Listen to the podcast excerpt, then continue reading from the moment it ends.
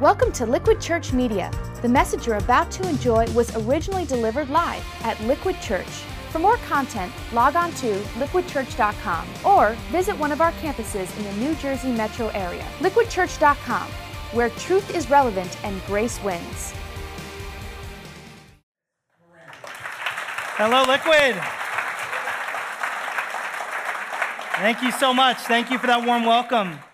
Let's take a moment. I want to welcome you to, Evangel- or to, uh, to Liquid Church from Evangel Church. Uh, we're glad to have you here with us. Uh, I am right around the, the block from you guys over in Scotch Plains, uh, New Jersey, and I'm just thrilled to be able to be with you. You have some great leadership here at Liquid Church. Can you give it up for your leaders? Uh, we're thankful for them. And one more time, would you give it up to all those that are watching right now, all around New Jersey, whether watching online or at one of uh, many campuses? Welcome, welcome to Liquid today. We're glad that you're with us. And I'm glad that you uh, joined us today to be a part of this Games People Play series. What a fun way to end the summer together, right? That we could look at some games, some classic games, some modern games. Uh, the goal of this series is really to learn some lessons about life and about faith from the games that you and I grew up playing uh, as children, and many of us still play today. Because some of the greatest games in life, they teach us lessons that go well beyond uh, just principles on how to win that game. They can teach us lessons about faith and even about following God along the way. I can think back in my childhood to some of my favorite games. Let's see if you recognize a few of these. How about this one? Chutes and Ladders. Anyone? Let's see your hands. Anyone play Chutes and Ladders? That is truly the game of ups and downs, right? In one moment, you'll take a few steps and you'll be taken to new heights and you will feel like you are the big guy on the playground. And then you take two more steps and you come crashing down uh, the, the, the slide. Doesn't that feel like life? It feels a lot like it to me that there can be moments that take you to new heights and then times where you come sliding all the way down. How about this game, Perfection? Anyone ever play Perfection? Come on, let's see a show of hands. Yeah, Perfection. I remember this game. I can still remember the commercial when I was growing up. You ready? Fit the pieces into the slot, make the right connection, but be careful, you're racing the clock. Pop goes perfection. This was the game where you put all these pieces together, but there's a timer that's running. It's spring loaded. Yeah, come on, I hear it. And you're there and you're sweating bullets, you're trying to get them in, and then boom, it comes blowing up in your face if you miss it. Uh, that's the game of perfection. Some of you are saying, you know what? Timing, trying to get everything to fit together, Chris, I've been playing perfection every day of my life. That's exactly what my schedule looks like. That's my calendar, it's perfection, getting everything to fit just right before it all blows up in my face. You see, the games we played, they are really connected to some of the lessons that we walk through every day in life. There's some modern games that we play that are on our phones now. It's amazing that these devices have uh, tons of games. Please don't play any of them today. God wants to teach you something uh, from His Word. Uh, but whenever we think about that, think about this one Candy Crush. Any Candy Crush fans? Okay, not too many, so you're in my boat, right? The lesson that Candy Crush teaches many of us is patience with our friends for the 15th request on Facebook to join them. No, we're not joining you on Candy Crush. Um, we're not doing it. Uh, so, so Candy Crush is one of them. There are a lot of games people play, and there are games that can teach us some important lessons. And I'm looking forward to sharing one of them with you today. This is a game that I played growing up, and that I still love playing today. Let's see if you know this game. Say it with me if you know it. Jenga, come on, yeah, Jenga. This is an exciting game. It's a game that uh, is thrilling as you play it. Uh, if you've never played Jenga before, Jenga is a game where your goal is to build a tower and you build higher and higher um, continually, and your goal is not to be the one that pulls the fateful brick that causes the whole thing to come falling down. You know the thing that always frustrated me about the game Jenga? It wasn't really a game that you're winning, it's a game that you're just trying not to lose.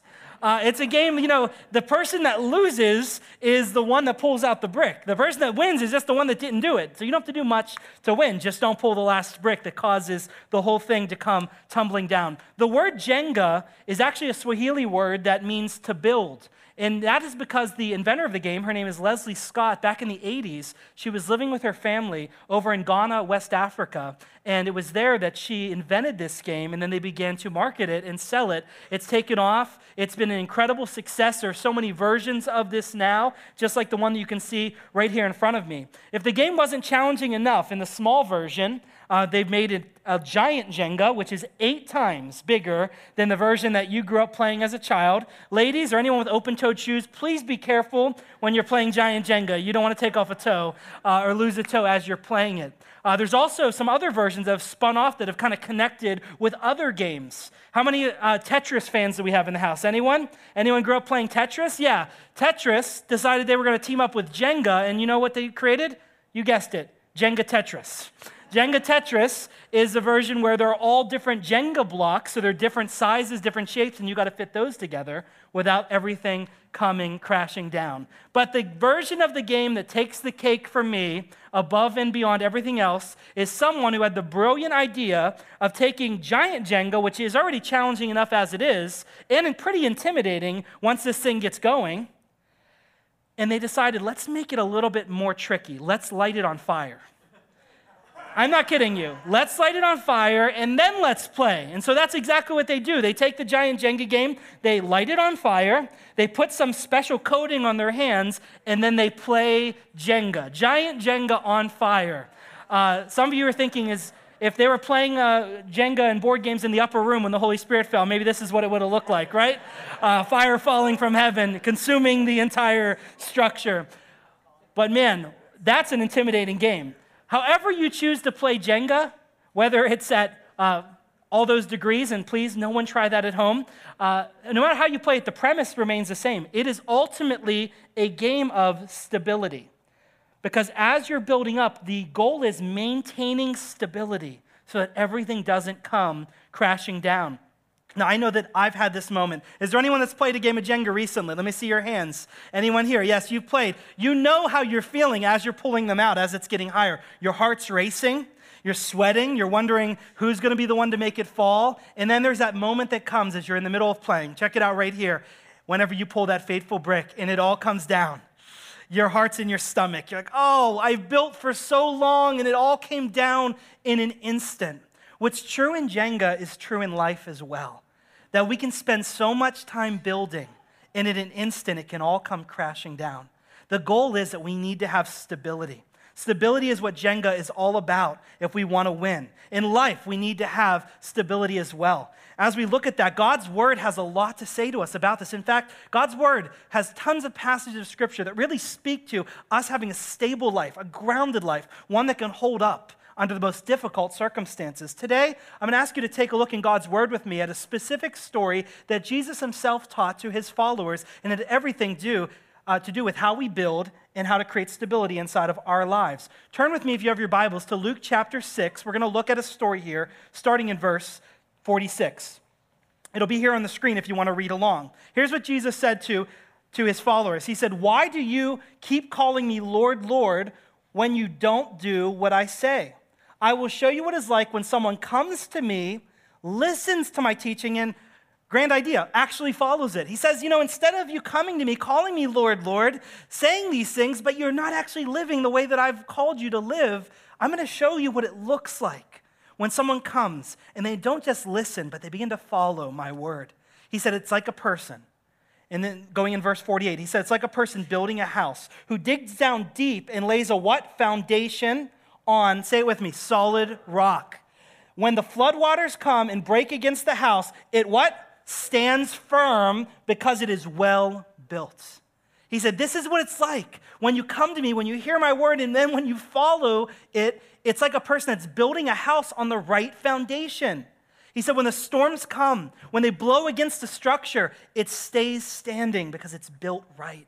But he said, There's another reality another story, another picture. He said, This is what it's like when someone doesn't obey my words. In verse 49, he says, But anyone who hears and doesn't obey is like a person who builds his house right on the ground without a foundation at all. When the floods sweep down against the house, it will collapse into a heap of ruins.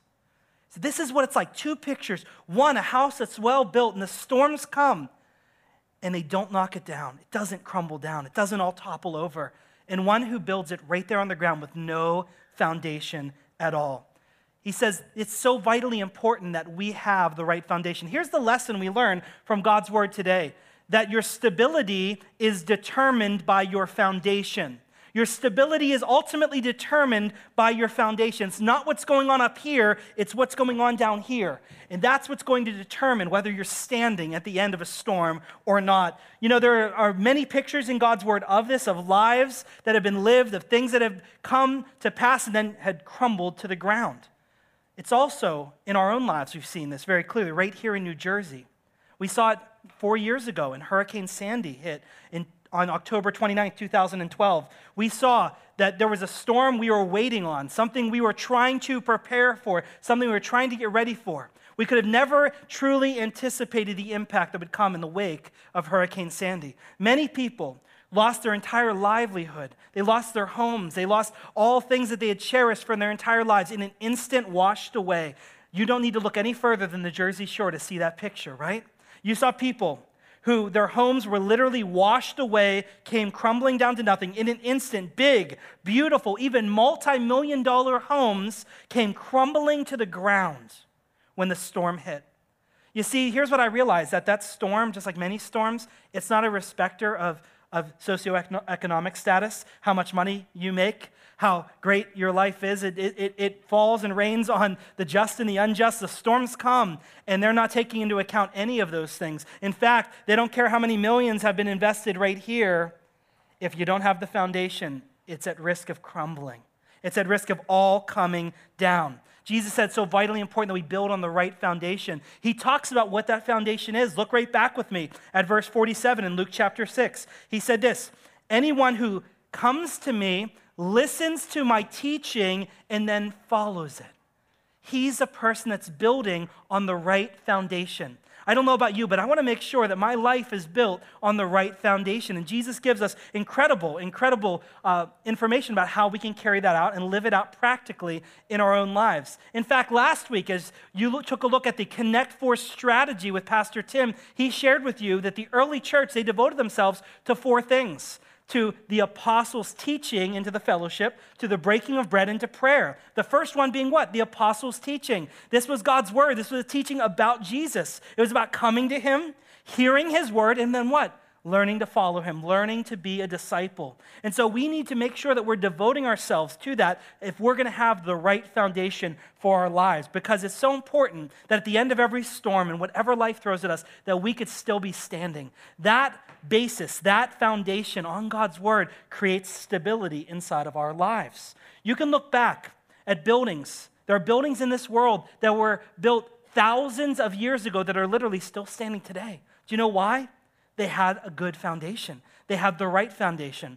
There are others that have been built well beyond that, and they have fallen. They're now what we would call ruins. They're great ruins because something was compromised, something was going on. Some of those buildings even had foundations.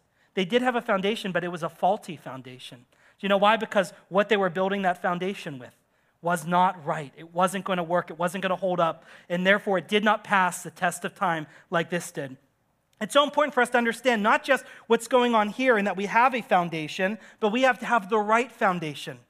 You need to know something today that if our stability is determined by our foundation, that your foundation is only going to be as good as the cornerstone that you select for it. There's a very special stone that was used in ancient times and is carried through even to today, and it's called a cornerstone. A cornerstone was a stone that was selected and it was one that was toiled over. It's one that was sought out. It was one that you would not be able to start the project until you had secured it and found it. They would spend immense amount of time finding and then laying this cornerstone. We see now that cornerstones are normally used in buildings and really more in a decorative or ceremonial way, but in ancient times, and even leading for thousands of years, the cornerstone was the basis for the entire building. It was what everything would rest on. And so, before modern architecture, this was everything. They would need to find just the right stone because this stone would set the trajectory and it would determine whether the foundation was a right foundation, a good foundation, or not, because their foundation would ultimately only be as good as their cornerstone that they had selected. So it's important that we understand the concepts of this cornerstone because the Bible actually talks in terms about a cornerstone. So we're going to take a couple minutes to explore this together. There are some attributes that if you were a builder that you would look for inside of a cornerstone to make sure that it was just right for establishing your foundation. Another word for a cornerstone is a foundation stone. So there were these attributes that were, that were surrounding that stone that were vitally important in that time. There are three things I like to tell you about a cornerstone that made it right. A cornerstone was precious, it was pressure tested, and it was precise. It was precious first because it was of greatest value in the entire building project. This stone would cost more than many of the other supplies. It would by and far be the most expensive stone, most likely the most expensive piece to the building because of how much time, effort, and energy was spent making sure that it was perfect in every way for the building. You see, it was precious because the great value that a builder would have to go uh, invest into it so that it would allow the building to rest on it. It was valuable as well because the value of the building and everything that was built on it was trusting in, resting on, counting on this cornerstone to be just right. So it was so precious. It was the most precious part of that building's stability in that time. It was also pressure tested. You see, this stone had to pass through some incredible tests if it was going to become a cornerstone. This stone could uh, needed to understand that it was going to be under stress. The builder needed to understand that it was going to be under incredible amounts of weight, that it had to have an integrity that could hold whatever weight would rest and fall on it. Ultimately, the cornerstone would be placed in the corner of the building, and then two walls would come out from it. And it needed to carry the weight of those two intersecting walls, and the rest of the building would then be built upon it. If there was a lack of integrity, if there was a breakdown in that cornerstone, then soon those walls would come apart. Before long, if there was a crack that formed in the cornerstone, there would become a crack in the foundation. Before long, the crack in the foundation would separate the walls. Before long, the stability is compromised and everything comes crashing down whenever pressure is put against it. So it has to pass the pressure test. And finally, it had to be precise. The precision of this stone was so vitally important. You see, a builder understood something that you and I may not understand that the cornerstone was the absolute guide for the entire building. In the same way that we would use a blueprint now, the cornerstone in many ways served as a blueprint in ancient times. The dimensions of the cornerstone would ultimately shape the dimensions of the building. The cornerstone would be used, and the angles of that stone would be followed all the way to the end of each wall. That would then form the shape of the entire building. In the same way here with Jenga, that the block, the dimensions of this block, are ultimately determining, right, the dimensions of the structure. And so, with that in mind, this isn't going to go this way or this way because the dimension of the block is falling in suit. It's falling in the right angle. So these angles needed to be exactly right. It needed to be level in every way. It needed to have a right plumb line. So that cornerstone had to be just right because if it was off just a few millimeters, a few inches on one end could be feet by the end of that building. And if it's off there just a little bit, it's off a lot by the end. And so, with that, if it's warped, if it's compromised in some way, if it's not precise, then it will fail them. They realize that. The same is true in our lives, that our lives are ultimately being shaped by the cornerstone of our life. Whatever it is that we would have at that place in our lives begins to take the shape of the cornerstone around us. There's something we see in God's word that speaks to the attributes that we've just talked about of a cornerstone. I want to invite you to look with me at Isaiah chapter 28. It's in the Old Testament scriptures. And with this, we're going to see how some of these very attributes that we've just talked about come to life in God's Word. God's talking about this. He says it himself. Look what it says through the prophet Isaiah in chapter 28, verse 16. Therefore, this is what the sovereign Lord says Look, I am placing a what? Foundation stone in Jerusalem, a firm and tested stone. It is a precious cornerstone that is safe to build on. Whoever believes in me need never be shaken. You see these two words here? That first, it's a precious cornerstone, and it is a firm and tested stone. So it's precious and it passes the pressure test. But if you go to the very next verse, in verse 17, here's what the Lord says about the precision of it. He talks a lot about precision. He says, I will test you with the measuring line of justice and the plumb line of righteousness. He said, There are dimensions. There is a way that I'm measuring, and it needs to line up just right. And you need to know that if you're willing to trust in the cornerstone that I've selected and I've laid, whatever's being built on that cornerstone, you'll never be shaken. You'll never be disappointed when you choose the right cornerstone. The same is true in our life. If we've chosen the right cornerstone to build our lives on, then we, we can be sure that there's the right foundation. And if we can be sure of that, then we can know that our stability is intact when the storms come. See, God said in His Word, He promised long ago that He was sending a cornerstone. He saw the condition of the world around us. He saw how sin had ravaged lives and how people's lives came crumbling down. He saw the condition of this world. And he looked upon, not in judgment, but in love. And he said, I'm sending an answer. You're looking to build your own lives, just like they did with the Tower of Babel in Genesis chapter 11. You're building it so high, but you're building without God. And when you do that, you can never win. Another lesson about Jenga if you're the only one playing, you can never win, right? If the game's just about not losing, you're always going to pull the final block. If you're building your life without God, you'll never win. You'll never win. And he said, Don't worry, I'm sending you a cornerstone. I'm sending you a precious, tested stone. I'm sending you one that is precious and one that can stand up. And if you trust, if you rest, if you build your life on this stone, you'll never be disappointed. The measurements are precise, just right to shape your life forever. I'm sending it. And he sent not just a stone, it wasn't a stone, he sent his son. Jesus to be that cornerstone for us. It's a name. One of the many names that Jesus has given in scripture is cornerstone. We find that in 1 Peter chapter 2 verse 4. Here's what it says that Jesus, when we come to Christ, we come to a living cornerstone of God's temple. It says when we come to Jesus, you are coming to a living cornerstone in God's temple. That that's who Jesus is. He is there to be the cornerstone, to build the right foundation, to hold our lives together. But just like a builder would have the opportunity to choose that cornerstone that he was going to build with, you and I are given a choice. We've been given a choice. And people for thousands of years since Jesus walked this earth, they were given a choice. Will they accept that? Will they build their lives with that cornerstone, with him? Or will they reject him? Here's what it says in the rest of 1 Peter chapter 4. It says, He was rejected by people, but he was chosen by God for great honor. Jesus was rejected by this world. Those that he came to save, they ultimately nailed him to a cross. Those that he came to redeem, they ultimately turned away from him. And even when they were faithless, he was still faithful. That although they were rejected, God chose him and elevated him. And therefore, because of what Jesus has done, our lives can be changed forever. He is the cornerstone. Could you imagine with me that we were looking in on a construction site, maybe in ancient times, maybe even today. And as this builder is there and he's planning out how this building is going to come together, he looks around and he realizes the first thing I need is I need the right cornerstone. And he'd look, and there it is, right in front of him, gift wrapped, this beautiful, precise cornerstone. And they'd say, There is a builder that has supplied this cornerstone. He's the greatest builder. He's built the most beautiful structures in this world. He's literally the creator of all creators, he's given you a cornerstone to build with. And he says, Yeah, I'm not feeling that cornerstone, you know what? Look at that pile of rubble over there. Do you see it? Look at that pile of rubble. I want you to go through there. Do you see any, anything, you know, any good cornerstones there? No? Okay, here's what you do grab a pile of the rubble, bring it over here, look at that cornerstone, see there's some dimensions. Take the rubble, pour some concrete on it, and just kind of shape it so it looks kind of like that.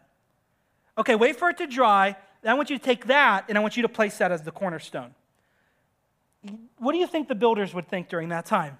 Anyone that's watching, anyone that's seeing, and say, You got to be kidding me. The cornerstone's there, but it's been rejected. And so instead, in its place, there's a lesser cornerstone, a faulty cornerstone, a cornerstone that will never, ever pass any of the tests that we have just talked about. It's not precious, it's made of things that are broken, things that are not right, things that are meant to be discarded and, and thrown away. No, it's taken, it's all put together, and that's what we're going to rest this entire structure on. That's what we're going to rest everything on. It's not precious, it's made of that which is worthless. It's not pressure tested because it's made of rubble, it'll come undone. It's not precise in any way because it's crooked and it's off. It's just eyeballed and it kind of looks good. It could look as pretty as you want. You could actually put the rubble inside and make it look so good. And you can make an identical copy of it, but what's on the inside is what counts, right? What's going on under the surface is what's there. And if that's what's at the core, it won't hold up. And you'd say, This is ridiculous, Chris. What are you talking about? No one would ever do that. Guess what? Spiritually, we do that all the time, don't we? We take these lesser things. We take these lesser things and we begin to build them and place them as our cornerstone. We choose ultimately the cornerstone of our lives. And it's not just with our mouths, it's with our lives, with the way that we live. We're choosing what our cornerstone and who our cornerstone will be. We can choose so many lesser cornerstones to really ground us and base our lives upon. Some of us, we can choose the cornerstone of your career. You can choose the cornerstone of your career and say, you know what? I'm resting everything on this, on how far ahead I can get, on how I can climb the corporate ladder, get ahead in the rat race, get as many initials after my name and people reporting to me as possible. And once I get there, then I'll have achieved everything I want. So it's now my cornerstone. It's now what I'm going to rest everything on. I'm trusting that my career is going to come through and it's going to be the thing to lead my life. My life is centered and focused on that and that alone. It's most important. Some of us, we can look at the cornerstone of comparison, right? That really what we're resting on is what everyone else thinks we should be resting on. Whatever the winds of the world are saying, whatever way the wind's blowing, we're running after. We're comparing ourselves to others and saying, You have that as yours, I want that. You have that, I want that. And before looking to God or to anyone else, we're just chasing after others and saying, I'm resting in the opinions of others and whatever others think is right. That will be what I think is right and what I'll rest my lives on. Others, we can have the cornerstone of confidence that's really about me. I'm the answer to every problem. I'm the greatest gift to this world, to, this, to my family, to whoever it is. I can do anything and I can do everything. And I have a whole series of track record right behind me that tells just how great I am. And you can have so much confidence in yourself and say, I can't trust anyone else. You could have issues that have surfaced from your past that you say, you know what, I can't trust, trust or rest on anyone else. I can only trust in numero uno, number one. That's the only one that I can trust in. And therefore, you have your cornerstone is really your confidence in yourself. Here's the challenge with that. Whenever we choose these lesser cornerstones, it's like we're choosing that stone that I just described to you that's put together with rubble, with things that are unstable. And before long, whenever your circumstances because that's what those cornerstones are based on. When your circumstances are shaken, you become shaken. If your cornerstone is your health, then when sickness comes, your world begins to crumble. If your cornerstone is on and your foundation is based on your finances, then guess what? When something changes in your job and your ability to earn, when you go through a season that you never could have anticipated, when the bills are piling up, your world is coming down, right? If your cornerstone is built on these kind of circumstances, these kind of things that are very prone to change, then guess what? When they are shaken, you are shaken. When your cornerstone becomes shaken and moved, you become moved. When your cornerstone gives out and fails you, you come crumbling down because you trusted, you rested on that. We choose those lesser cornerstones. We put all of our hope in those kind of things. And many times we're building and we're looking and we're building up our lives. And as we're doing that, we're we're trying to get ahead. We're trying to do all these different things. And before long, we start deciding that we're going to compromise at the foundation and trust in these other things and life going on well and we're enjoying everything and we're building it up. And it can look so beautiful up here. It can look like we're really getting ahead. Before long, we feel like there's not much stability. But guess what? It only takes one job loss and it all comes down. It all comes down. And before long, there you are, wondering what just happened. Some of you are like, I'm awake, Pastor. Good. But I'll tell you, could be just a silly game, but for some of you, God's reading your mail today. Because you say, That's my life. That's exactly what happened. I put my hope in those things. And when they were shaken, I was shaken. Whenever the cornerstone fell out, I fell out. And there I am, wondering what I'm going to do, how I'm going to rebuild, what I'm going to do with this pile of rubble, this mess that has been made. We've trusted in the wrong cornerstone. We've blamed it on the wrong thing. Here's the lesson that we need to learn today we can't expect stability from unstable things. You can't expect stability from unstable things.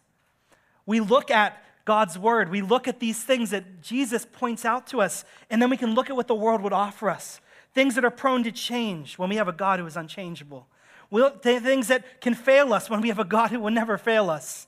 And yet we choose those things to be at the foundation of our lives, and we wonder why the storms take us out every single time. We're putting and trying to find stability in unstable things. See, whenever you begin to build the right way, it doesn't matter how much has fallen. If you begin to clear it out, you say, I'm going to build again. I'm going to begin to build the right way. I'm going to begin to build on the right foundation. Jesus, you are my cornerstone. I'm placing you there at that first place. And you begin to build up. Guess what happens when you're on, on Jesus as your rock, as your cornerstone, on the right foundation that God has given you? The world can become shaken. Your circumstances can become shaken. Your health, your finances, whatever it is that you're walking through can be shaken. But at the end of the day, you're not falling down. You're not shaken because you're rooted. You're grounded in Him. You're standing on Him and His truth. Oftentimes we blame. We blame so often the state of our lives, the state of what's happened in the wake of the storm on the storm itself. We look and we say, you know what? I had so much and I had this and I had that. And then Hurricane Sandy came through. And Hurricane Sandy did all this to me, and I had this and I had that, and then my health turned down and it went this way. And we look and we blame it on the storm. I want to tell you today the problem isn't the storm, the problem is the foundation. The problem isn't the storm, the problem is the stability that's been created by trusting in lesser cornerstones to rest your life on. That's the problem. Because guess what? The storms are going to come. The storms are going to come, and the only thing that will determine your stability during that time is do you have the right foundation? And that foundation, does it have the right cornerstone? Because my, my cornerstone is going to determine the integrity of my entire foundation. So, what does it look like? What does it look like to really trust Jesus as the cornerstone of your life? What does it mean to really make him the foundation?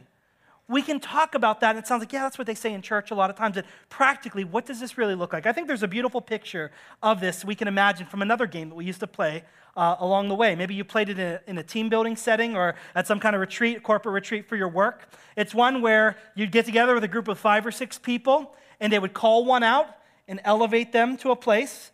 And they would say, Now I want you to turn around and put your hand on your chest. You're with me, right? And I want you to face away and here's what you're going to do you're going to fall back. You're going to lean back until you can't lean anymore. You're going to lean back until your, your whole body falls in that direction. And here's what you need to do you need to trust that we're going to catch you. Now, I'm sure that there are some war stories in, in, in, this place. So, some of you can think of it right now, where you're at. I hope there's no one watching right now, Liquid Online, saying, Yes, I just did that on Friday and I'm in the hospital now. I'm sorry, we're praying for you. But when you do it, what is it called? Let's say it together a trust fall. A trust fall. This is a beautiful picture of what I'm talking about. Because a trust fall is this that as you are leaning back, as you are going through, you're asked to lean. And when you're leaning, you have a center of gravity. So when you're standing straight up like this, your center of gravity is right below you. But as you begin to lean, your center of gravity begins to move. And whenever your center of gravity goes beyond what you can still sustain because of the angle you're leaning at, you're going to fall. Your weight's going to move in that direction. And so, what you're doing when we're trusting Jesus as our cornerstone and as our foundation is we're taking the center of gravity from being on us and we're moving it to Him. We're saying, you know what? I'm moving my center of gravity from here to here. And that would require me leaning on you completely. Not leaning on myself and kind of leaning up against you, not kind of just nudging against you and just holding me up. No, I'm leaning on you completely.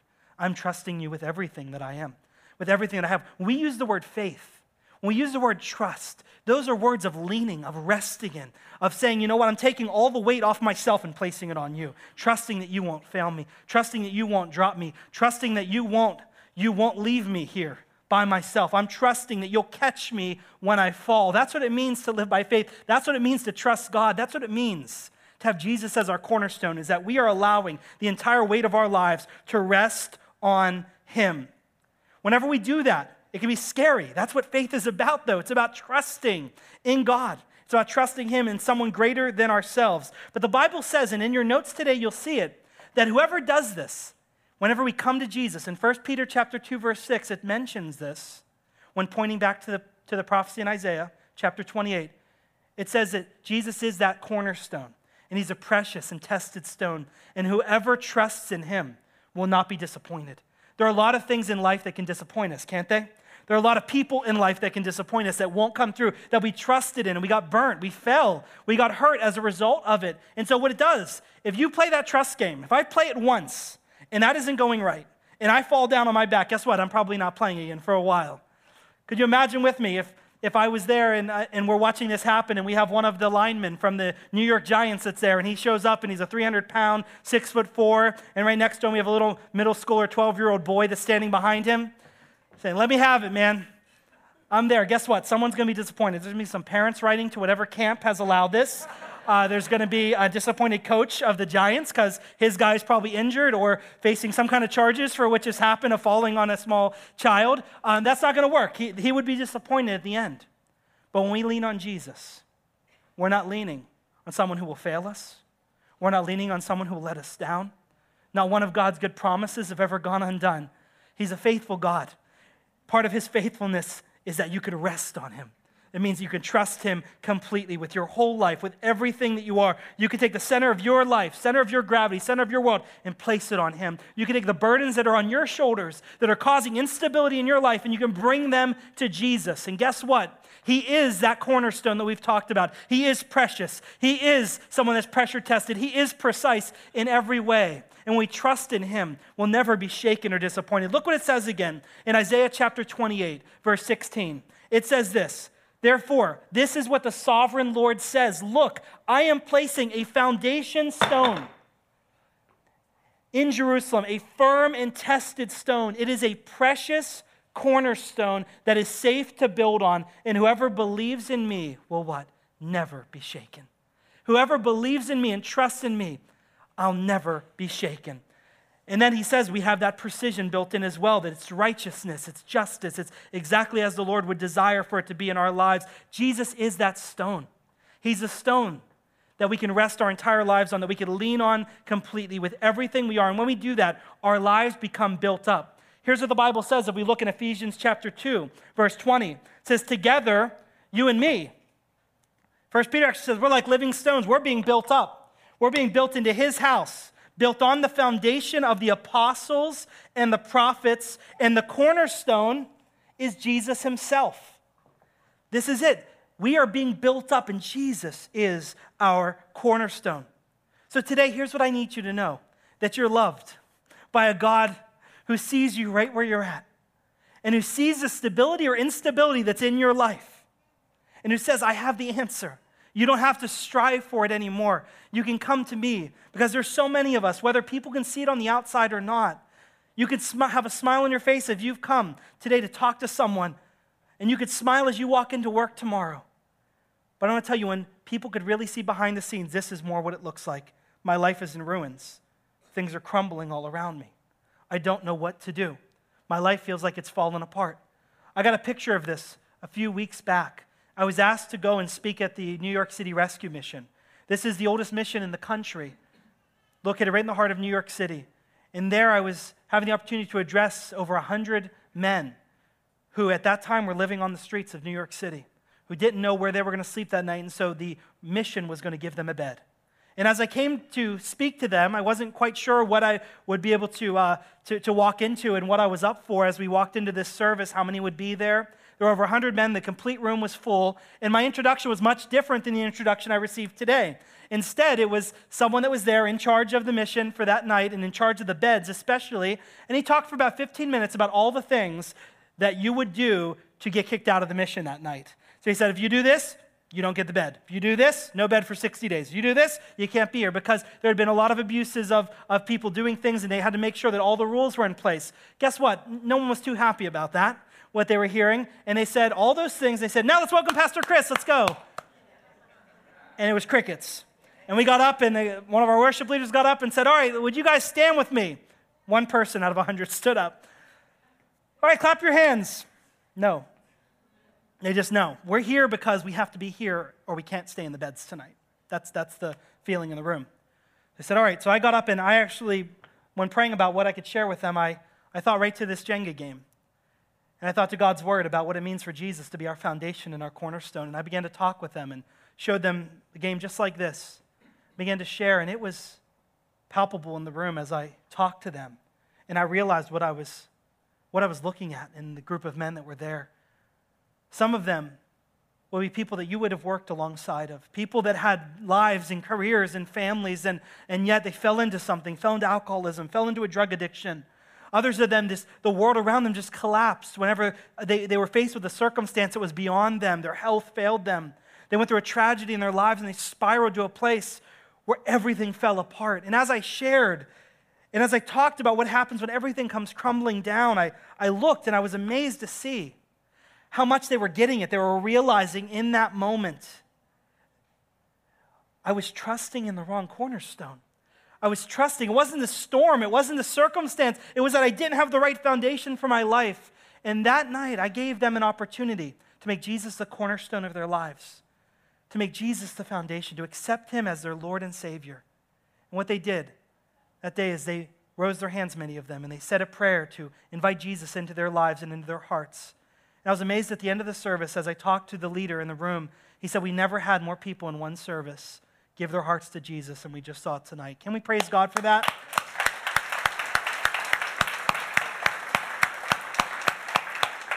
It didn't mean their life was going to be instantly better. It didn't mean that their life was going to all get fixed in an instant, but it meant now they're building with the right foundation. They're building with the right with the right cornerstone. Jesus is there and the storms can come, but it won't take them out. See, the God of the universe, he's reaching out to us. He's reaching out and God sent his son Jesus as our cornerstone.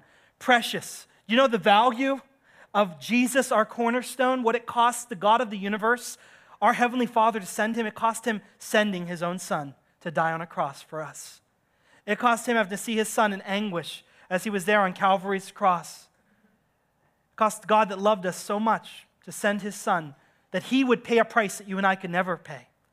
We cannot afford what Jesus purchased for us and what God has given us in a free gift of Christ. Whenever Jesus was on the cross, the Bible says the sins of the world weighed upon him, rested upon him. Do you know why? Because he's a cornerstone that wouldn't give up under them. Our lives crumble when we allow sin and burdens and those things, the weight we cannot handle. But Jesus, he's strong enough to handle it. And not only that, he didn't just handle it, he overcame sin, he overcame death, he even overcame the grave. He rose to new life to become that cornerstone that if we look to him, there is no burden that is too strong for Jesus. There is no sin that is too great. There is nothing you could do. You may feel shamed. You may feel so guilty about choices that you've made in your life. But let me tell you something today. You can come to Jesus, and He doesn't wait for you to clean up your life, He doesn't wait for you to get it right and get it together. He comes and He meets you right where you're at. And He loves you with the love of a father.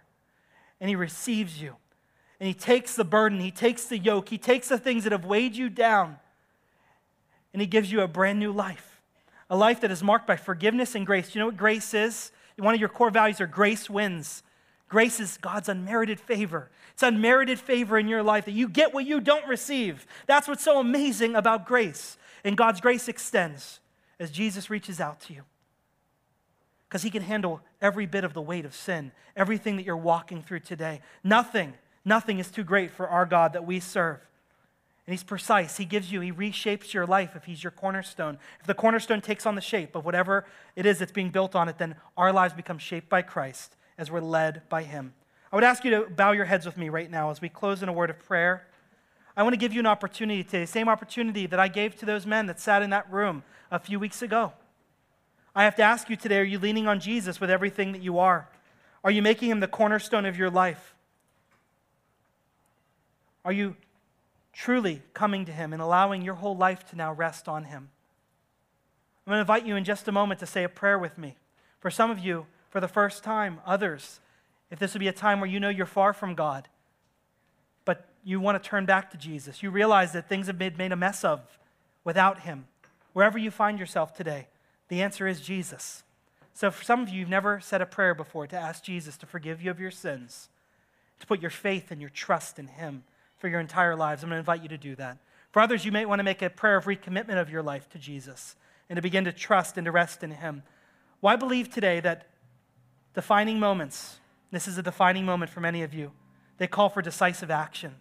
It means that you're ready to make a step towards Him, to reach out to Him. The God of the universe is reaching out to you right now, right where you're at.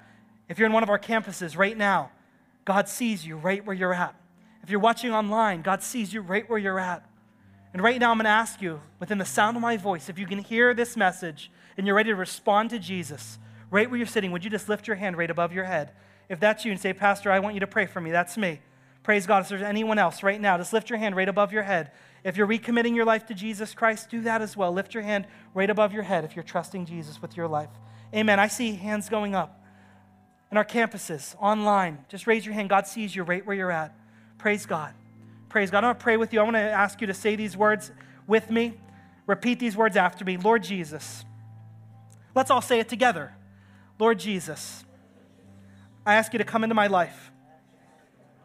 Forgive me of my sins that have separated me from you. I believe that you came and that you died and that you rose again for me. Thank you for this new life. Thank you for your forgiveness. Thank you for being my cornerstone. In Jesus' name, I pray. Amen. Amen. Can we celebrate with those that made that decision today for the first time? Praise God. Praise God. For the rest of us today, my question for you is this Are you making Jesus your cornerstone, not just Sunday, but every day of your life? Maybe you've been here for a while, but are you trusting with everything that you are, leaning on Him completely? I'd love you to say a prayer over all of us today in closing when we all bow our heads together. Lord Jesus, I thank you today that you are a living stone, that you're a precious stone, that you are our cornerstone, our foundation, and we rest on you. We trust in you because you can handle everything we walk through. Today, Lord, we lean on you and we ask you to meet us right where we are, Lord God. May our lives come in line with your word. And Lord, would you lead us and guide us forward? Would you build us up in every way? Would you allow us to have that stability that comes from our foundation in you, Jesus? In your name we pray. Amen. Amen. God bless you. Thanks for listening to Liquid Church Media. If you were inspired or challenged by today's message, we hope you'll tell a friend. For more content, log on to liquidchurch.com or visit one of our campuses in the New Jersey metro area. Liquidchurch.com, where truth is relevant and grace wins.